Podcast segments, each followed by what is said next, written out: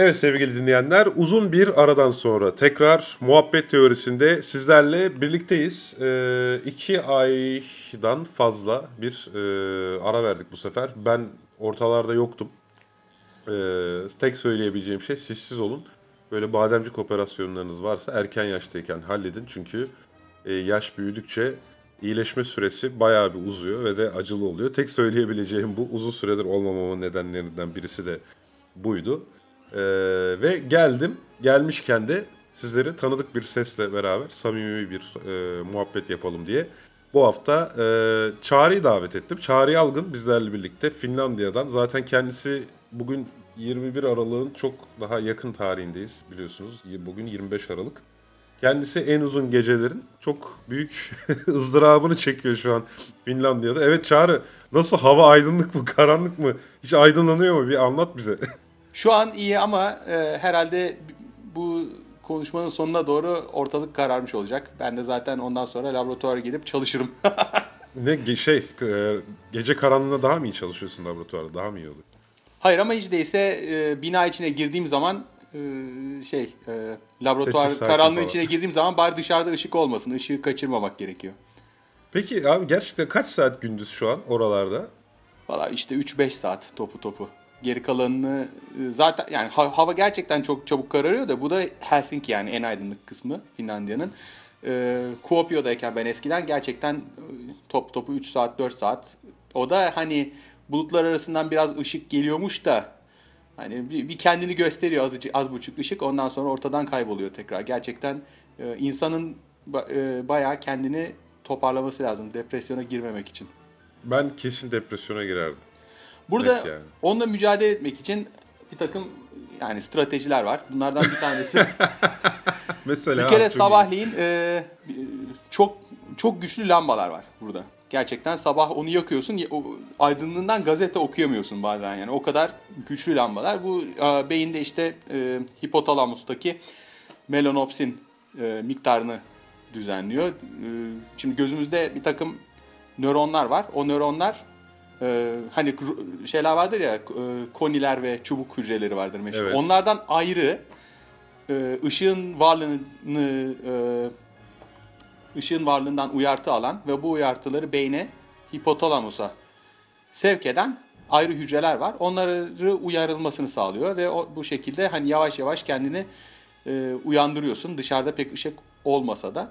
E, bunun dışında e, insan çok kolay alkole falan düşebilir bu, karanlıkta. Onun yerine kendini egzersize falan vermek lazım. Hem vakit geçiriyor hem de insana bir, bir tatmin duygusu veriyor. O yüzden e, kış aylarında düzenli olarak egzersiz yapmakta fayda var. Her zaman var Abi da kendini burada insan kışın alkole verebilir deme. çok iyi. Ya arabesk Finlandiya'dan doğdu gibi bir şeyle devam edeceksin. Ama zannettim. gerçekten çünkü bu buna karbonhidrat karbohidrat açlığı deniyor. Karbonhidrat açlığı deniyor.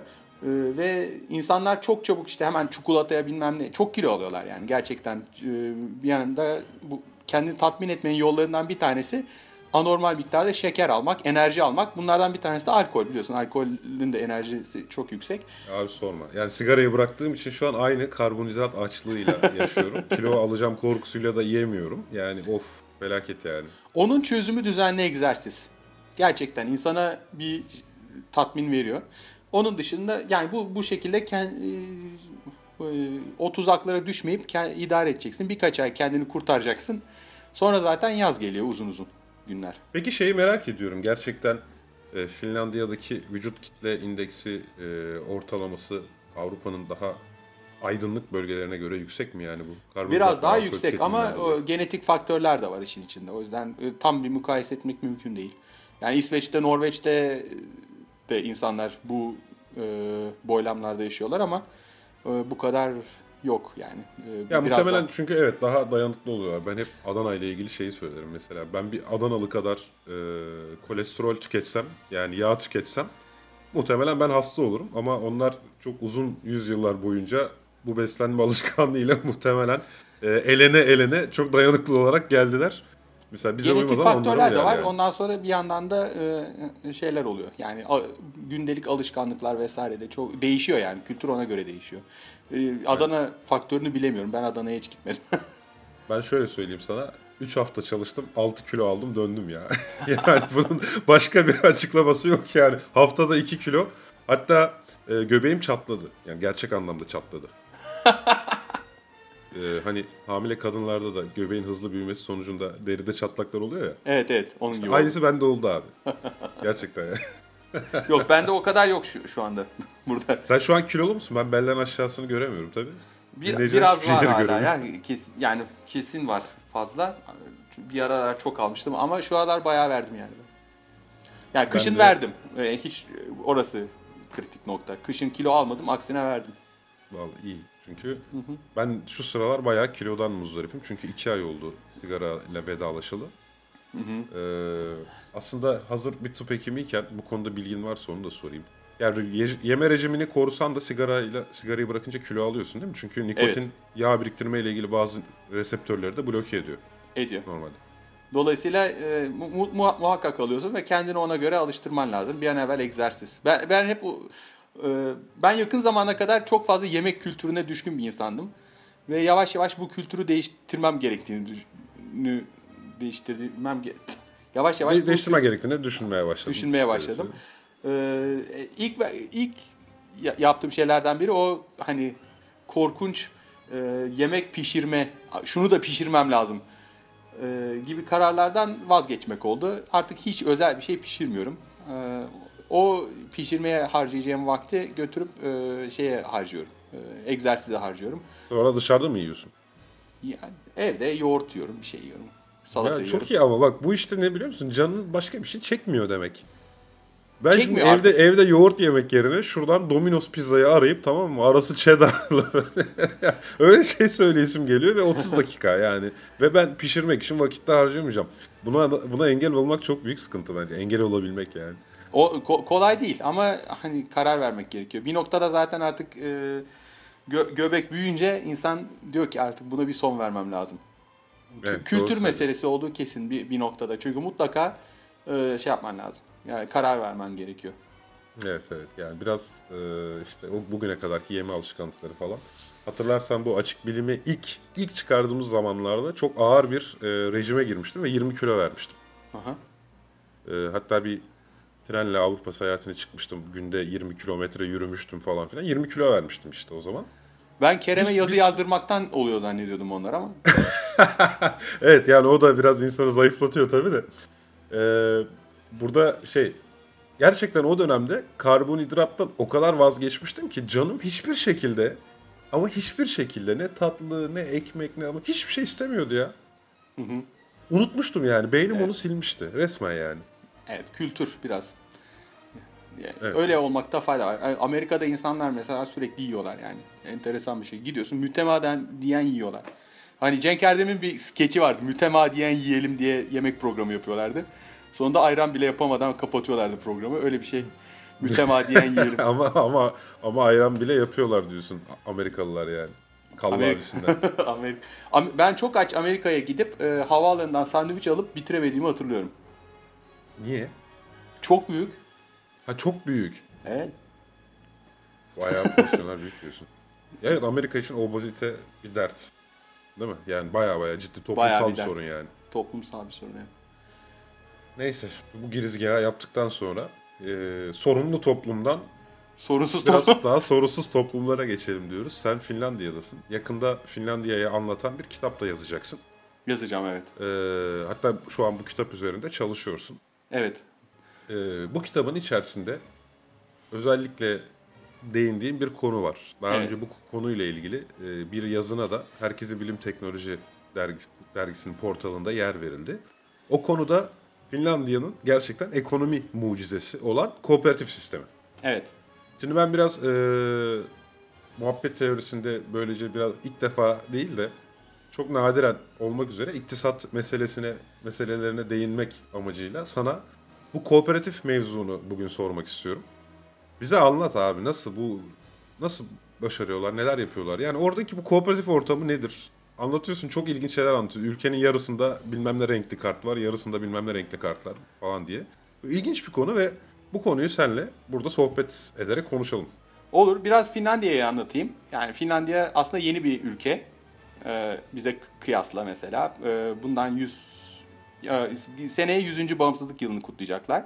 Hı hı. E, 1200'lerin sonunda veya 1100'lerin sonunda belki de 3 aşağı 5 yukarı insanlar Finlandiya diye bir yerin farkına varmaya başlıyor. İsveçliler geliyor. Batıdan o e, kolonize ediyorlar falan. E, aşağı yukarı sanırım 600 yıl İsveç hakimiyetinde kalıyor. Daha sonra sonra Ruslar alıyor. 1800 yani 1800'lerin başında Rus hakimiyetine geçiyor ama Ruslar burayı Rus imparatorluğuna entegre etmiyorlar, ilhak etmiyorlar. Onun yerine bir özerk cumhuriyet kuruyorlar. Kendi senatosunu. Ya çok soğuk zaten almaya gerek yok falan mı diye. ya orada o dönem e, Rus çarı çok e, birinci Alexander burayı alan e, enteresan bir tip ve anladığım kadarıyla bayağı aydın e, ve kafası çok iyi çalışan bir adam ve diyor ki ben burayı değişik bir şekilde kullanacağım. Kendisini büyük dük ilan ediyor. Porvo'ya geliyor. Burada Porvo'da bir meclis topluyorlar. E, çok fazla Finlandiya'ya da ihtiyacı yok aslında o dönemde. Çünkü en çok e, onları düşündüren konu Finlandiya ta Sankt Petersburg şehrinin tam burnunun dibinde. Yani şimdi buraya e, Finlerden korkulacak bir şey yok da buraya Almanlar alırsa kötü veya Fransızlar alırsa hani herhangi bir düşman burayı ele geçirirse çok kötü. O yüzden diyor ki ben bunu burada tutayım benim hakimiyetim altında olsun başkası gelmesin yeter. Büyük oranda böyle düşünüyor. Ön bahçe yani bir, ha, bir nevi ön bahçe. Gibi. Çünkü şimdi mesela e, Finlandiya'nın e, şu anki e, sınırları şimdiki Sankt Petersburg'dan 300 küsür kilometre ötede yani çok dar. Bir de üzerinde deniz yolu var.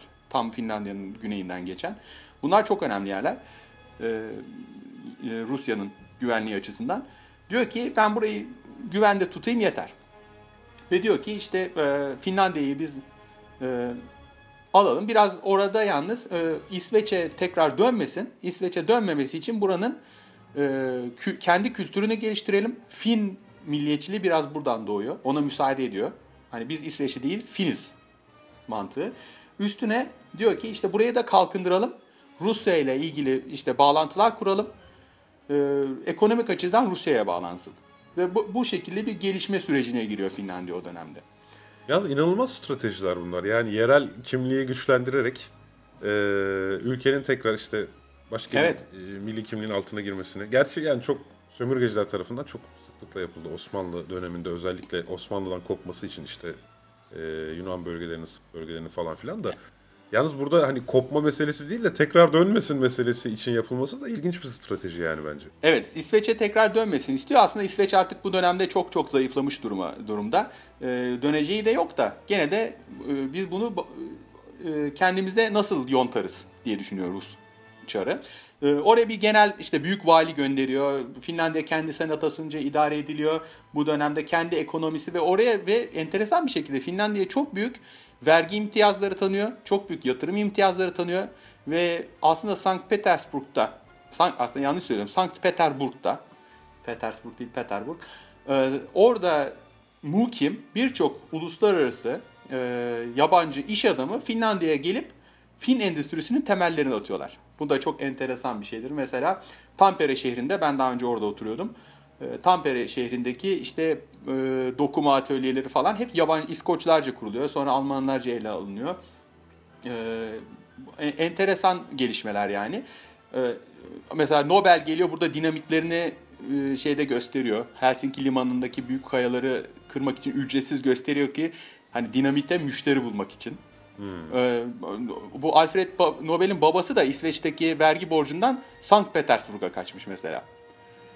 Ee, o, o orada Rus e, Rus ordusuna silah yaparak bayağı para kazanmış.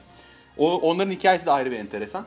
Ama e, neticede Finlandiya bu imtiyazlarla gelişiyor. Mesela Finlandiya'da üretilen ürünler koca Rus pazarında imtiyazlarla, e, düşük vergiyle çünkü artık hani Rusya'nın hem parçası hem değil e, çok büyük vergi imtiyazlarıyla pazar buluyor. İngilizler e, çok kızıyor bu duruma. Diyor ki yani bu pazarı bize de aç. İngiliz malları gelse Finlandiya bitti. O evet. kesin. Ama Finlandiya Finler o malları Rus pazarına çok büyük başarıyla pazarlayarak kendilerine iyi bir ekonomi kurmaya başlıyorlar bir yandan. Ee, ve yavaş yavaş gelişiyor. İmparatorun yani Çar Çar artık imparator oluyor bu arada. Yani Çar sıfatını bırakıp imparator diyorlar kendilerine. e, o- Alexander'ın yapma, yaptığı şeylerden bir tanesi de e, üniversiteyi daha önceki başkent olan Turku'dan yani İsveç'in burnunun dibinden Helsinki'ye taşımak. Eski Turku oluyor üniversitesi oluyor şimdi Helsinki Üniversitesi hatta Helsinki Üniversitesi de olmuyor. Kendi adını veriyor. İmperial Alexander Üniversitesi. Ve Peki üniversite hem yani şey yerel kimliği güçlendirmeye çalışırken üniversiteyi kendi adını vermesi bir çelişki değil mi? ama Gerçi o sırada herkes kendi. Ruslardan memnun muhtemelen. Fin, bütün Tabii tabii Finliler. hiç kimse şikayet etmiyor. Yani Evet. e, çok büyük de ekonomik canlanmaya sebep oluyor bunlar. E, Ruslardan bir şikayetleri yok Finlerin. E, hatta o kadar ki Fin e, Finlerin milli kahramanı Mannerheim e, Finlandiya'daki subay okulundan kovulduktan sonra gidip Rusya'daki subay okuluna giriyor ve orada subay oluyor. Daha sonra Finlandiya'ya dönmüştür. E, komünist devriminden sonra dönmüştür mesela. E, e, bö- böyle yani o herhangi bir sık- sıkıntı görmüyorlar Rusya'ya gidip hizmet etmekte bile Finlandiya'da. Tam arka bahçe ya. Yani Evet. Hakikaten tam arka bahçe.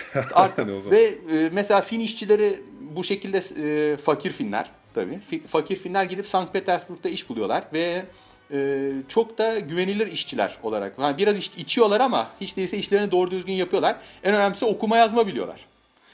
Bu çok kendilerine iş bulabiliyorlar Rusya'da. E, bütün bunlardan çok memnunlar Finler. E, Peki e, merak.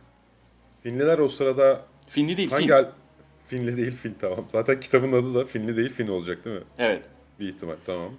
Finler Kiril alfabesiyle mi yazıp çiziyorlar o dönemde?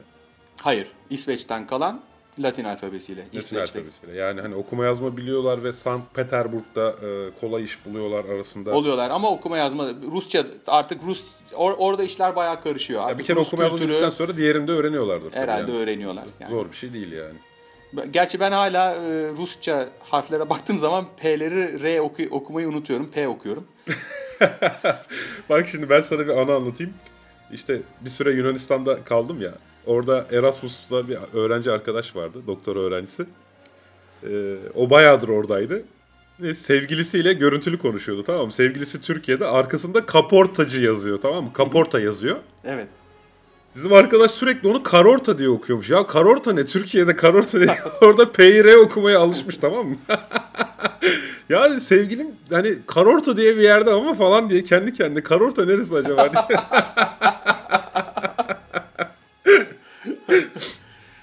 Neyse hala P ne diyorsun? R'yi P mi okuyorsun Evet yani? mesela yakında bir yerde pek topah yazıyor. Her seferinde eşim de ana dili Rusça olduğu için ona diyorum bak pek topah varmış di- diye. Halbuki restoran o. Peki o zaman güzel. O zaman bu apoteke aroteke mi normalde şey? Hayır apotek apotek. geliyor. O P'yi P ile zaten P ile yazılıyor değil mi zaten Pi- doğru. Tamam, harfiyle. P ile yazılıyor. Tamam, Yunanca'daki gibi. Karorta. Karorta güzel. Karorta. Neyse yani Finler bayağı çünkü Finler disiplinli millet. Yani bu düzgün çalışan falan. Ee, Rusya'da bayağı kendilerine e, iş buluyorlar. E, güvenilir işçi olarak görülüyorlar. E, biraz içiyorlar. He, o sorun hep var. Ruslar bile Finleri fazla içiyor diye düşünüyor. Ama e, iş verecek kadar güvenilir olarak görüyorlar. Yani o zaman o karanlıkta kalmanın alkole yöneltmesi o zaman da geçerliymiş. Var gibi. Aslında ben bunun başka bir e, yani başka bir kitaptan okudum ki diyorlar ki aslında o kadar da abartılı değil. Finler biraz kendilerine sarhoş muamelesi yapmayı e, seviyorlar.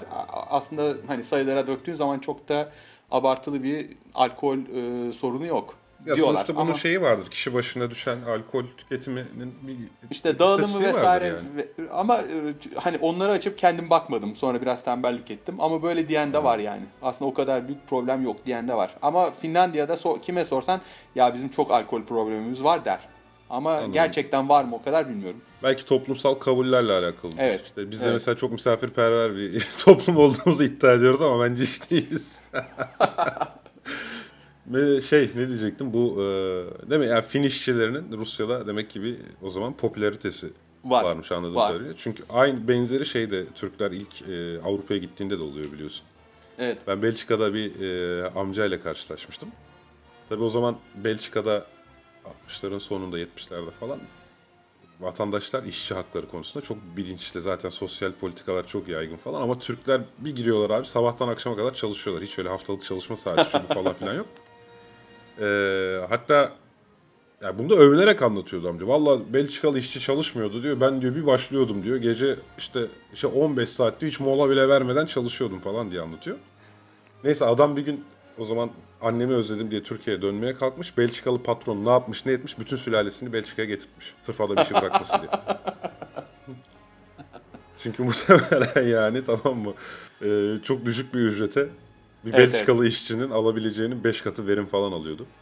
Türkler de çok çalışkanlığıyla meşhurmuş zaten. İşte orada da öyle bir popülarite vardı. Üstelik sarhoş da olmuyorlardı abi muhtemelen Finliler gibi. Bayağı popülerdiler. Ama Finler mesela hafta sonu çalışmaz. İşte şu günler çalışmaz. Ama e, O zaman öyleydi kıyaslarıyla, o zamanları bilmiyorum ama başkalarıyla kıyasla değildir yani. Mesela çok film biliyorum ki sabah 8'de gelir tıkır tıkır çalışmaya başlar. İşte 9'da 9.20 geçe neyse artık bir 20 dakika tam 20 dakika kahve molası verir. Herkes öyle değil ama böyle bayağı insan var. Yani e, sonra 21. dakikada işine geri döner. Öğle yemeğine kadar çalışır. Öğle yemeğin o Facebook'a bakmaz, bir şey yapmaz, hiçbir şey yapmaz. Ondan sonra saat 4'e kadar işleri bitirir. Tıkır tıkır.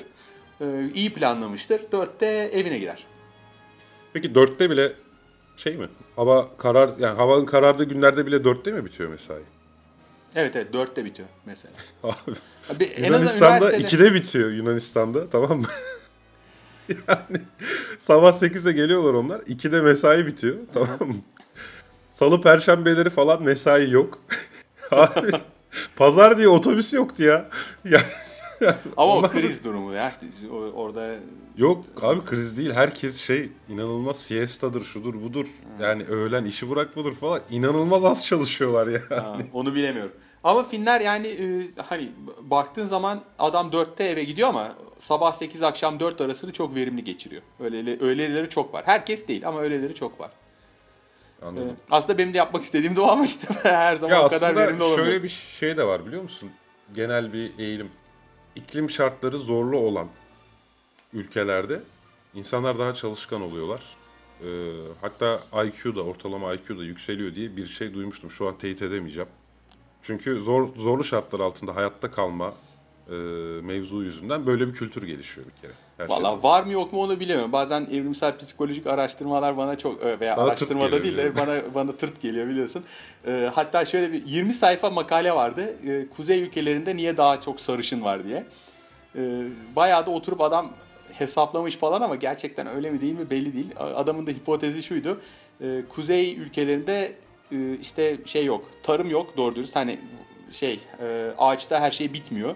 Dolayısıyla e, erkekler gidip avlanması gerekiyor. Erkeklerin gidip avlanması demek daha azının geri dönmesi demek.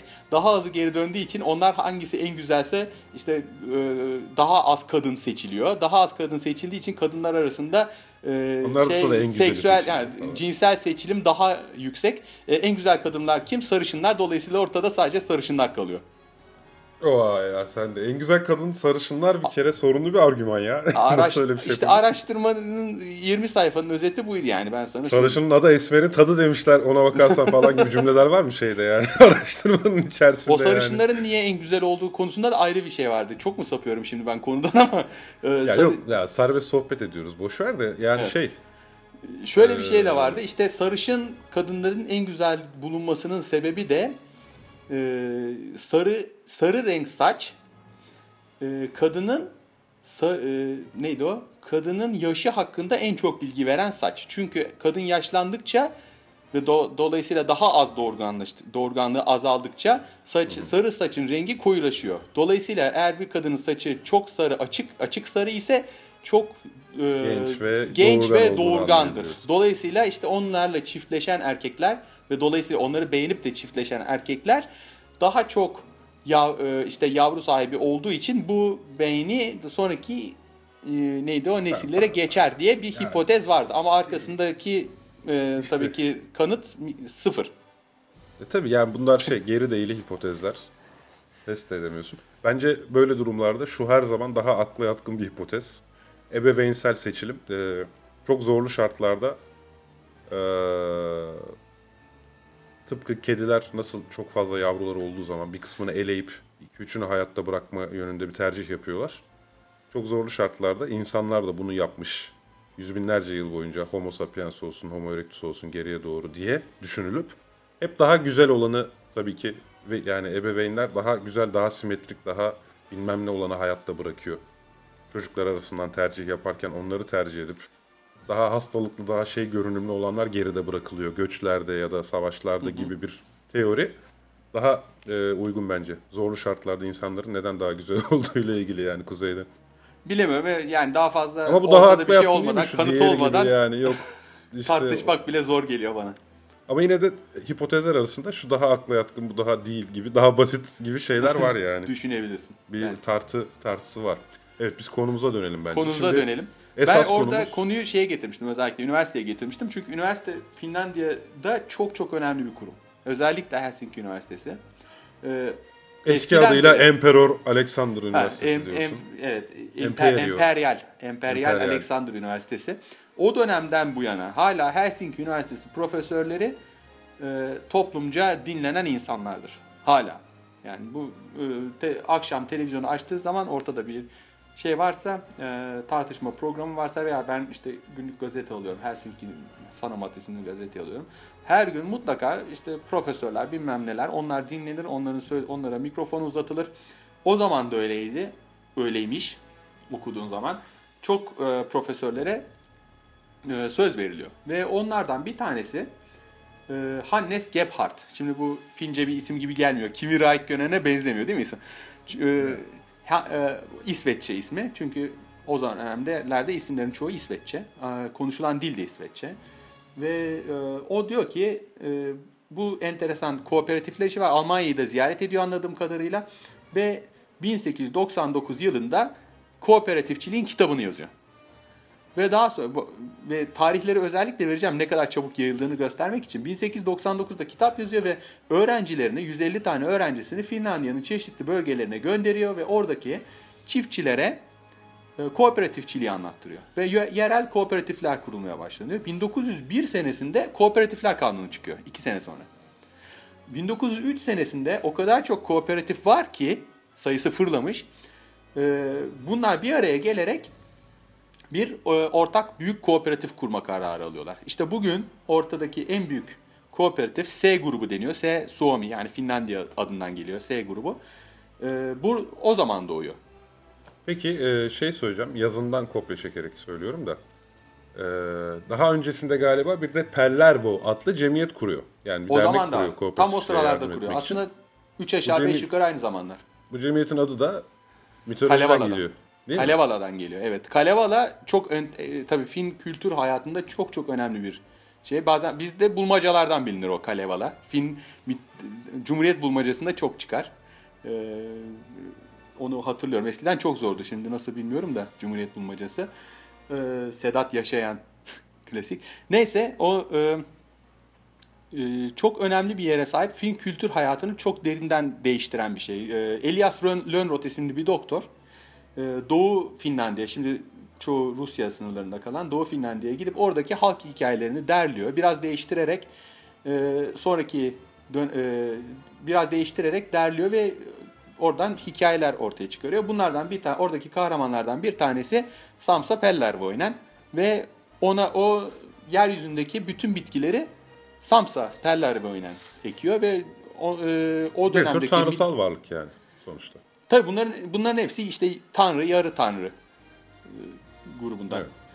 E, Bunlar daha ziyade doğa perest, doğa e, doğa ta- ya ta- tapar e, şey. So- sonradan ancak Hristiyan elementler gelmiş, öğeler gelmiş bu hikayelere. Çok eski oldukları için Evet.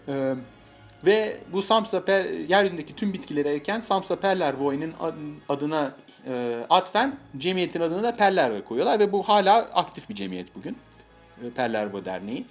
Ve bu dernek vasıtasıyla e, ondan sonra kendi öğrencileri vasıtasıyla kooperatifçiliği anlatıyor. İnsanlar kooperatif kurmaya başlıyor. Sonra enteresan bir şekilde tüm yani ulusal düzeyde de bunları birleştiriyorlar. Bugün S grubu dediğin S grup grubu, yani. Evet S grubu. S grubu bugün e, Finlandiya'nın en büyük e, perakende satış şi- şirketi diyebilirim. Şirket gibi. Ben ilk başta bilmiyordum bile. Sen S grubu üyesi miydin abi? Yenge mi S grubu üyesiydi? E, Bizim aile ortak kartımız var. E, gidiyorsun 100 euro, şimdi 100 euroymuş e, o kart. Yani bizdeki hani süpermarketlerin şey var ya kartları oluyor işte indirim Aha. kartları, bonus kartları falan. Onun gibi bir kart. Ben de Sen de eşin şey değil miydi? Ayrı ayrı grupların üyesi değil miydiniz? Sanki öyle bir şey vardı. bir tane daha var. O grup ama o şirki daha bir şirket. ko- kooperatif değil. Birkaç tane ne kooperatif var ayrı ayrı. Ama biz bir tanesinin üyesiyiz. Anladım. Ee, yani ka- üye olmak için para veriyorsun ama mesela hani senden bir 20 euro alıyorlar. Geri kalanını o bonusları kazandıkça sonradan ödüyorsun falan. Öyle bayağı e, Yani aslında kooperatif hissesi satın alıyorsun. aynen. Ü- Üyelik demeyelim de kooperatif mantığıyla düşünürsek. Evet yani ben o Ben o mantığı kartı iyi satın bilmediğim alarak için. aslında efendim Ben o mantığı çok iyi bilmediğim için ama doğru. Kooperatif hissesi satın alıyorsun. evet yani sen Gerçekte o kartla bu. beraber aslında Evet. kooperatif sermayesine bir katkıda bulunarak oradan bir pay alıyorsun. Evet ve her sene işte e, gidip süpermarketten alışveriş ediyorsun. Adamların benzin istasyonu var alışveriş ediyorsun. Adamların Meksika lokantaları var, Fransız lokantaları var. Oralara gittikçe hep aynı kartı kullanarak e, ben buradan alışveriş ettim diye e, kayda geçiriyorsun. İşte oradan bir takım bonuslar kazanıyorsun. O bonuslarla kooperatife olan o kart borcunu da ödemiş oluyorsun bir yandan. Sonra onu sonradan ödemeni de kabul ediyorlar yani. Daha sonra İstersen e, hisse parasını peşin ödemek zorunda değilsin. enteresan değil mi? Aslında değil yani şu e, kar payından mahsuplaşarak ödemiş oluyorsun. Bunu bir şirket gibi düşünürsek. Evet. Abi sana diyorum ki abi bak benim işte Açık Bilim diye bir şirketim var. E, gel %20 vereyim sana. Normalde bu 30 bin lira ama bu seneki karından yani sen bunu şimdi ödeme. Sonu öyle. kar payı dağıtırken sana kar payı vermem hesaplaşırız diyorum. Onun gibi bir şey yani. Evet. Şimdi bu bununla e, o zamanlar bayağı e, bir şey kuruyorlar. Yani e, bir yandan bankada kuruyorlar. Aynı Gebhardt e, bankacılığa da öncülük ediyor. Çünkü çiftçi şimdi üretim yapacak kredi sorunu var. Şimdi çok özür dilerim. Şu arayı bir aydınlığa kavuşturmak istiyorum. Mesela sen bu kartla FS grubunun süpermarketine gittin alışveriş yaptın. Evet. Ben de yaptım. Ne farkı var? Ben üye değilim ama. Daha sen indirim mi alıyorsun? Çok nadiren doğrudan oradan indirim alıyorsun. Hep sonra bonus şeklinde geliyor. O zaman abone olmanın ne şeyi var mesela burada? İşte sonradan bonus alıyorsun. Bonus Sen alamıyorsun. bayağı para alıyorsun. Evet yani sene sonu Mal ay ya da ürün alıyorsun. öyle bir şey geliyor. Ee, Yani hanım onları ben o paralar ben hiç görmediğim için hep hanım görüyor çünkü. Bana göndermiyorlar. Kitabın o Benim- kısmı eksik kal. Şimdi benim kartta çip yok tamam? Benim kart bildiğin uyduruk kart. Ee, hani manyetik bandı var ama çip yok. Şimdi çip hanımınkinde var. Be- Ben gidip e, ka- alışverişimi kaydettirdiğim zaman hanımın kart, çipli kartına gidiyor. Çünkü neden? Benim hanım çok zeki. Abi çok iyiymiş. Abi çok iyiymiş ya gerçekten. Kitabın o kısmı eksik kalmış. Orayı herhalde hanıma yazdıracaksın. Yani neyse. Onu sen sadece- yayınlandıktan sonra göreceksin aslında neler Aynen. Neyse çocuk olunca benim bu çevreden gözlemim tamam mı? Çocuk olunca ailedeki babanın e, ailenin parasal yönetimiyle ilgili şeyi bitiyor abi. Tamam. Yani onu onu kadın ayarlıyor, anne ayarlıyor ya. Benim gördüğüm bu yani. Biz de eskiden beri öyle. Biz Japonya'da evlendiğimiz için. Çünkü Japonya'da da kadınlar e, maaşın e, erkeğin maaşını alıp sonra cep harçlığı verir. ha evet Biz anlatmıştın. Japonya'da Hatta evlenmiştik. bir, bir, bir arkadaşın galiba e, fazla alış yani hayalindeki bir bağlamayı aldığı için eşi şeyi kesmişti değil mi? Haçlığını kesmişti. Evet evet o bir Kürt arkadaşım da bağlama aldığını görünce eşi sana çok para veriyorum diye e, cep harçlığını azaltmıştı. Neyse biz kooperatife dönelim abi. Aile ekonomisini bırak. Neyse Evet, yani tamam, şimdi bir banka yandan, demiştim. bir Banka. yandan Bunların bankaları bile var demiştim. Bu banka bile yapıyorlar. Yani bunların hep bir- birçoğu yerel banka ama bugün yerel banka ve bugün gittiğin zaman hani e, bu- buradaki ba- o e, kooperatif bankalara gittiğin zaman şey yazar mesela Helsinki Bölge Bankası yazar. E, onların ortak logoları falan vardır ama gittiğin zaman hep e, işte Helsinki Bölge Bankası, Turku Bölge Bankası, işte e, Tampere Bölge Bankası. Yanlış mı söylüyorum? Pa- panka mı dedim? Neyse. Yo, yo, önemli değil. Biz anladık banka. Biraz zor oldu da telaffuz etmeyi. Neyse. Yani bunların hepsi yerel bankalar ama ulusal çapta güçlerini birleştiriyorlar ve bu neden bunları kuruyorlar? Çünkü çiftçinin üretim yapması için para lazım. İşte tohum alacak vesaire. Para verecek yer yok. Devletten borç para alıyorlar. O borç parayla yani bu Gebhardt bu kredi banka bank kredi verebilmek için kooperatif bankasını kuruyorlar. E, ve o banka bugüne kadar geliyor. Finlandiya'nın en büyük bankası değilse de en büyükleri arasında şu an. ya zaten bu kadar hisse satıp bu kadar e, sermaye birikimi elde eden bir grubun banka kurması çok normal. E, Hayır bu S grubunun kendi bankası var. Bu ayrı hem de. Ayrı bir şirket bu bir de. Ayrı Yani S söylemeye grubundan şimdi bağımsız. S grubunun bir bankası var o ayrı Evet. mesele ama bir de e, tarım bölge kooperatifi gibi Ola- banka, banka şeklinde ko- yapılanan ko- tarım kooperatifleri var. Evet. Ama sırf tarım mı yani? Hayır şu an istersen ev kredisi de alabilirsin. Ne istersen var. Anladım. ama safhaya bu köylü gelmiş durumda. kooperatifi bunlar aslında. Ee, ya yerel kooperatif Yerel, sadece anladım. köylüye hitap etmiyor ama yerel kooperatifler. Sonra ulusal düzeyde bakıyorsun yani nereye gitsen aynı lo- logo var, aynı isim var.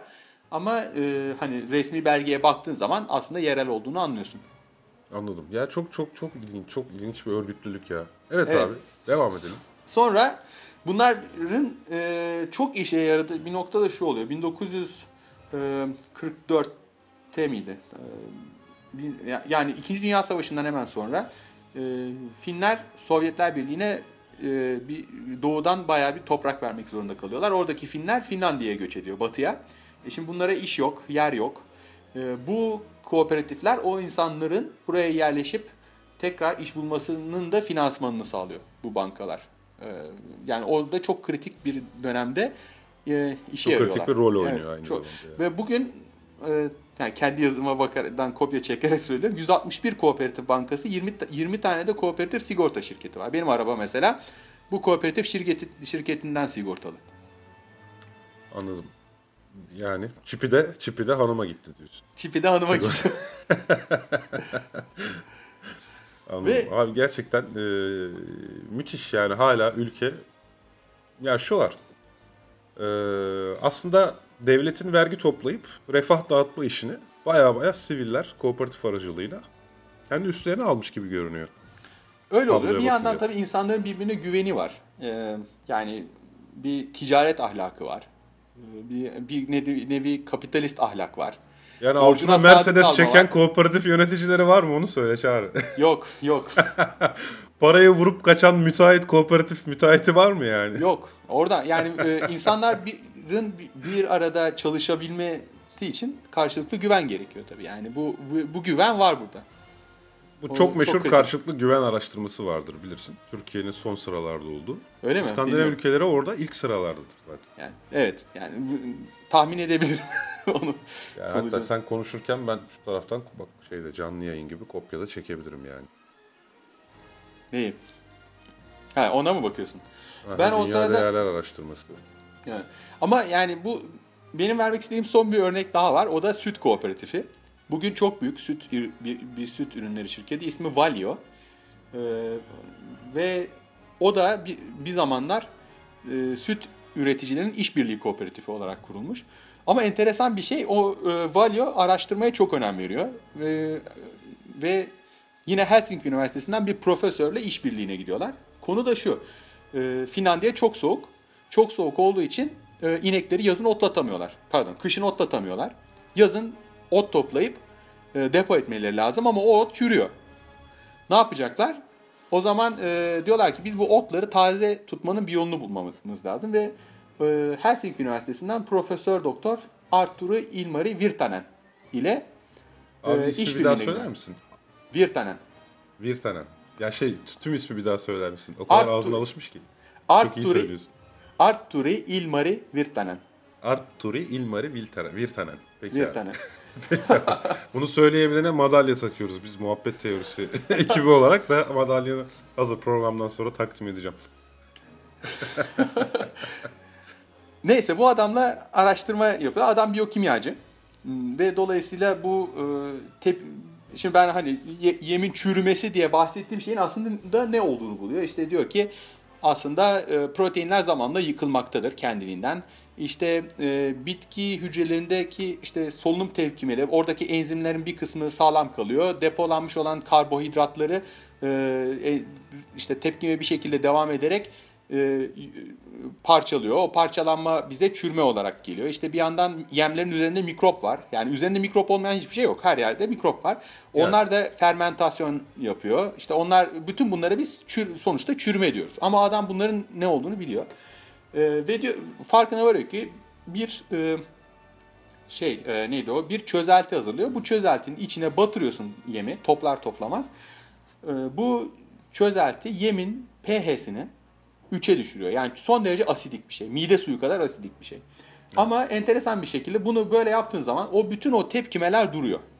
Durduğu için e, yem çürümüyor. Yaza, e, kışa kadar saklayabiliyorsun. Ve inekler de bunu deniyorlar. Bir de inekler acaba yiyecek mi diye hakikaten yiyorlar. Evet. E, bunun üzerine adam bunun patentini alıyor. Patent dolayısıyla Valio kooperatifi buradan para kazanmaya başlıyor. Bunu yurt dışına satıyorlar. E, satıyorlar derken e, bu çözeltinin tuzlarını hazırlıyorlar. İsmini de biraz narsist herhalde. AIV koyuyorlar kendi isminin isminin baş harfleri. Arturi, Ilmari, Virtanen. Virtanen. Bak ben de A- söyleyebiliyorum.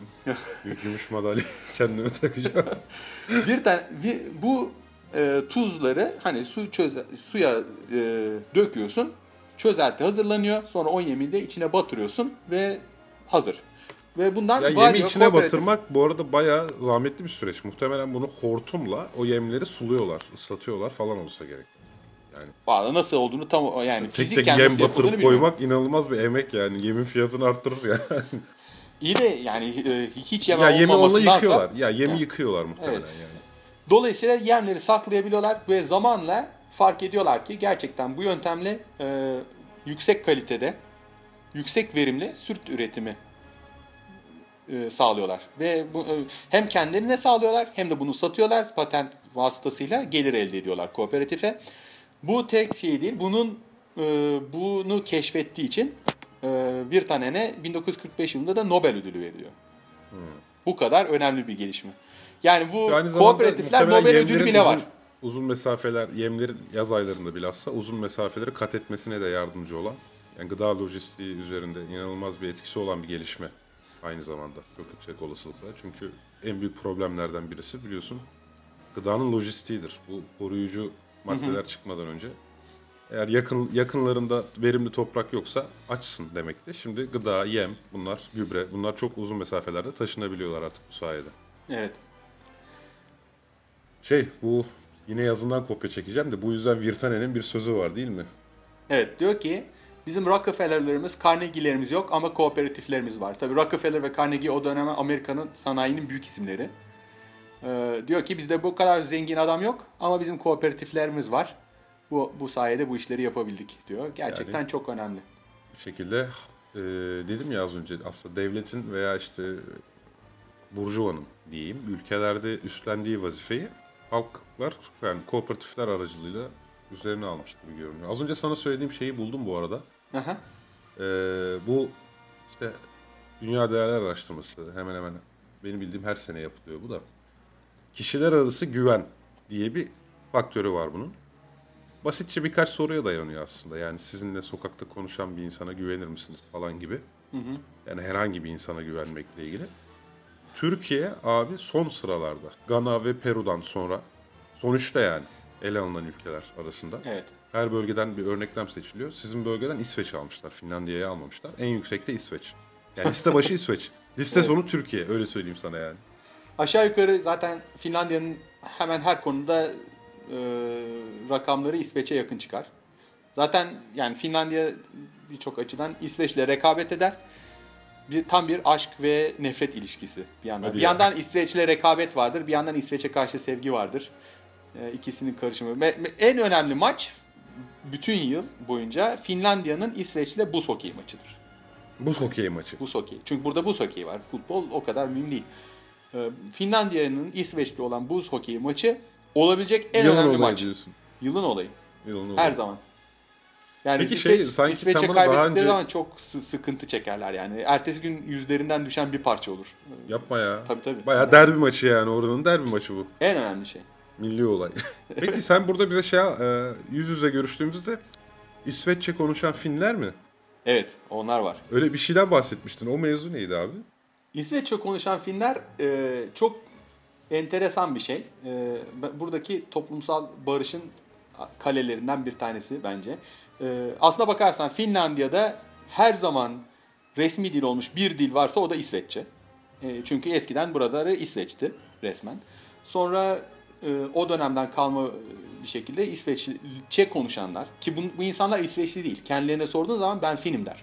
Mesela bu sene Nobel ödülü kazanan MIT profesör Ben Holmström. O adam Fin ama ana dili İsveççe. Böyle birçok İsveççe konuşan Fin e, 19. yüzyılda e, yavaş yavaş kendi milli benliklerini oluşturmaya başlıyorlar. Bunlardan bir tanesi Sinelman. Hani Beyaz e, Zambaklar Ülkesinde diye bir kitap vardır. Onun kahramanlarından biri Sinelman'dır. O Sinelman diyor ki biz artık Fince konuşmamız lazım. Onun da ana dili İsveççe. E, İsveççe gazete çıkarıyor adam. Diyor ki biz Fince konuşmalıyız. E, yavaş yavaş Fince'ye ağırlık vermeye başlıyorlar. Ama kendi ana dilleri İsveççe. Ve Finlandiya'nın e, milli marşı bile aslında ilk önce İsveççe yazılmıştır. Sonradan, Bu çok Tabii. ilginç işte. Fince'ye sonradan Bu çevrilmiştir. gerçekten çok ilginç. Ee, Birçok e, aydın, mesela Finlandiya'nın meşhur müzisyeni Jan Sibelius. Ana dili İsveççe. Bu insanlar Fin milliyetçiliğinin en önemli isimleridir.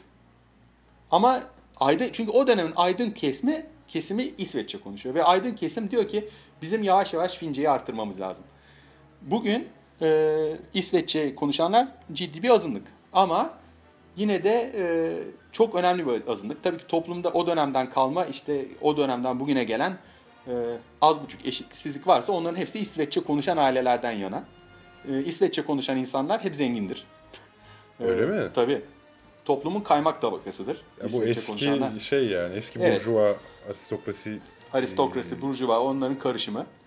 Ee, hep zengin kesimdir ama e, dediğim gibi Finlandiya Fin milliyetçiliğini başlatan isimler İsveççe konuşan Finler olduğu için onun getirdiği bir saygınlık vardır. Yani kimse İsveççe ana dil e, çok az insan diyor ki Fince e, pardon İsveççe bizim e, resmi dilimiz olmasın. Şu an resmi dillerden biri İsveççe. E, her yerde tabii İsveççe o kadar e, konuşulmadığı için e, bir yandan maddi sebeplerden her yerde İsveççe ana dil değil. Mesela bazı bir belediyede işte e, Fince konuşanların sayısı %5'in altındaysa orada Fince resmi dil olmuyor. Orada belediyelerin kendi resmi dillerini belirleme şeyi var mı? İşte hayır, kanuna göre kendi belirlemiyor ama kanuna göre belirleniyor. Diyor ki- ama Anladım. Helsinki mesela çift dilli Kanuna göre bir yerde %5'ten fazlaysa o bölge çift dillidir gibi bir şey gibi. var. Yani. Öyle yani ana hatlarıyla öyle. Ee, Ama bu İsveççe için de geçerli, Fince için de geçerli. Peki öyle yerler var ki neyi değiştiriyor bu? Yani e, o belediyenin yayınlarını çift dilli yapmak zorunda kalması falan gibi şeyler. Evet evet. Mesela Finlandiya, e, Helsinki çift dilli. Dolayısıyla Helsinki'de e, belediyenin e, broşür işte dağıtıyorsa kamu iki dili olmak zorunda yani. iki dilli olmak zorunda. Her iki dile aynı şekilde hizmet vermek mecburiyetindeler. E, ama mesela ben eskiden Kuopio'daydım veya Tampere'deydim. Orada bu, bu, bu kadar büyük mecburiyet yok. Ama gene de devlet dairesine gittiğin zaman İsveççe konuşacaksan bir oradan bir memur çıkıp sana İsveççe konuşabilmeli hala devlet dairesinde. Bunun yanı sıra bir de şey var. Herkes İsveççe öğrenmek zorunda. Yani Finlerin hepsi. Aynı zamanda İsveççe ana dili olan herkes de Fince öğrenmek zorunda. Kanunen. Yani bu kanunen derken ilkokulda veriliyor anlamında. İlkokulda veriliyor.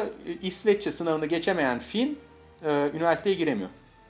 Aa çok ilginç. Yani evet, zorunluluk tam olarak böyle sağlanıyor diyor. Evet. Ve mesela Yani- bu bu şöyle diyenler de çıkıyor işte diyorlar ki işte mesela bu İsveççe bizim ne işimize yarayacak? Rusça öğrenelim, Rus pazarına girelim falan diyenler de çıkıyor. Eski, eski alışkanlık. Ee, işte bir kısmı diyor ki hayır biz Finiz çok milliyetçiyim ben o yüzden işte İsveççe öğrenmemek zorunda kalmayayım diyor. Bazıları diyor ki hayır İsveççe öğreneceğimiz zaman da başka dil öğrenelim daha faydalı diller var diyor. Ama mesela e, Finlandiya'nın işte ana partileri e, bunu hiçbiri benimsemiyor. Ve e, 62 bin imza toplandı. 60 50 bini geçince e, parlamentonun gündeme alması gerekiyor böyle bir teklifi. Parlamento gündeme aldı, aldığı gibi reddetti. Allah Allah. Çok Yani ilginç ya. evet. Üstüne bir de eski Cumhurbaşkanı Martti Ahtisaari e, haberlere çıktı. Nobel ödülü var. Nobel Barış Ödülü sahibi. Yani Finlandiya'nın şu an en saygın ismi Martti Ahtisaari. O çıktı. Hayır herkes İsveççesini e, e, öğrensin dedi. Çok ilginç. Yani üst akıl burada da Üst akıl. Üst akıl. Üst akıl orada Evet. İsveççesi. Yani bir, şöyle bir şey var. Ee, her Fin İsveççe biliyor. Üçe az buçuk. Tamam mı? Yani e, belki pratik yani gündelik olarak pratik yapmamış olduğu için konuşamıyor ama mesela İsveççe gazeteyi okuyabiliyorlar. Ee, karşı tarafa bir sempatileri var her zaman. Yani o dili anlıyorlar. Ee, öteki bu tam simetrik değil. İsveççe ana dili olanlar mecburen Fince öğreniyorlar. Çünkü her tarafta her zaman in- Fince konuşuluyor. Yani baskın dil Fince olduğu için e, kolay kolay ayırt da edemezsin. Mesela bizim laboratuvarımızda bir Fin var. Onun da ana dili İsveççe. Ama o kadar iyi Fince konuşuyor ki. Yani çünkü mecbur kalmış.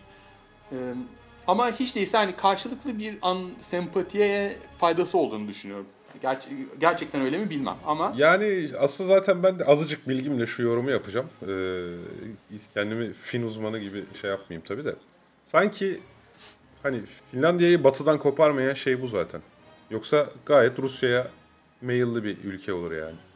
valla bilemem orasını da. İsveç'te olan sürekli bu bağlar seni sürekli olarak Avrupa yani İsveç üzerinden Avrupa seni İskandinavya'ya bağlıyor.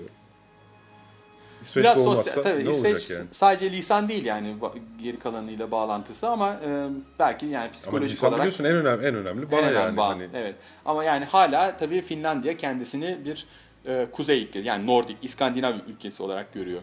Hala öyle ve hiçbir zaman ondan vazgeçmek niyetleri yok. Yani mutlaka işte mutlaka da dil çok e, küçük yaşlardan itibaren özellikle işte hepimizin zihnini şekillendiren bir şey. Evet. E, vakti zamanda Türkçe'ye bu yüzden çok dikkat etme şeyini geliştirmiştik Çağrı. Hatta birlikte yapardık. E, çünkü dilin önemli olduğunu biliyorsun. Evet. Dil değişmeye başlayınca bakış da değişmeye başlıyor. Evet Çağrı sürenin sonuna geldik. Söylemek isteyip de söylemediğin, söylemediğin bir şey var mı? Söyleyemediğin. Yok gibi her şeyi her şeyi konuştuk galiba. Çok güzel bir sohbet oldu. Sıra dışı da oldu. Aslında muhabbet teorisinin adını muhabbet tekrar muhabbet teorisi yapmamızın nedeni, e, yapmamın nedeni ya da bu fikir e, bana ait. Herkesi ben ikna etmiştim o dönemde. Sadece bilim konusuyla sınırlı kalmayıp bilimsel perspektifte, eleştirel düşünce sınırları içerisinde kalarak bunun dışına çıkmadan böyle güzel konuları da ele alabilmek de bu bakımdan bir ilk oldu. Sağ ol yani. Gerçekten sağ ol. Ben- Finlandiya'yı enine boyuna öğrendik. Yıllardır bunu bu ilgimi çeken konulardı. Böyle ifade etmek e, çok hoşuma gidiyor.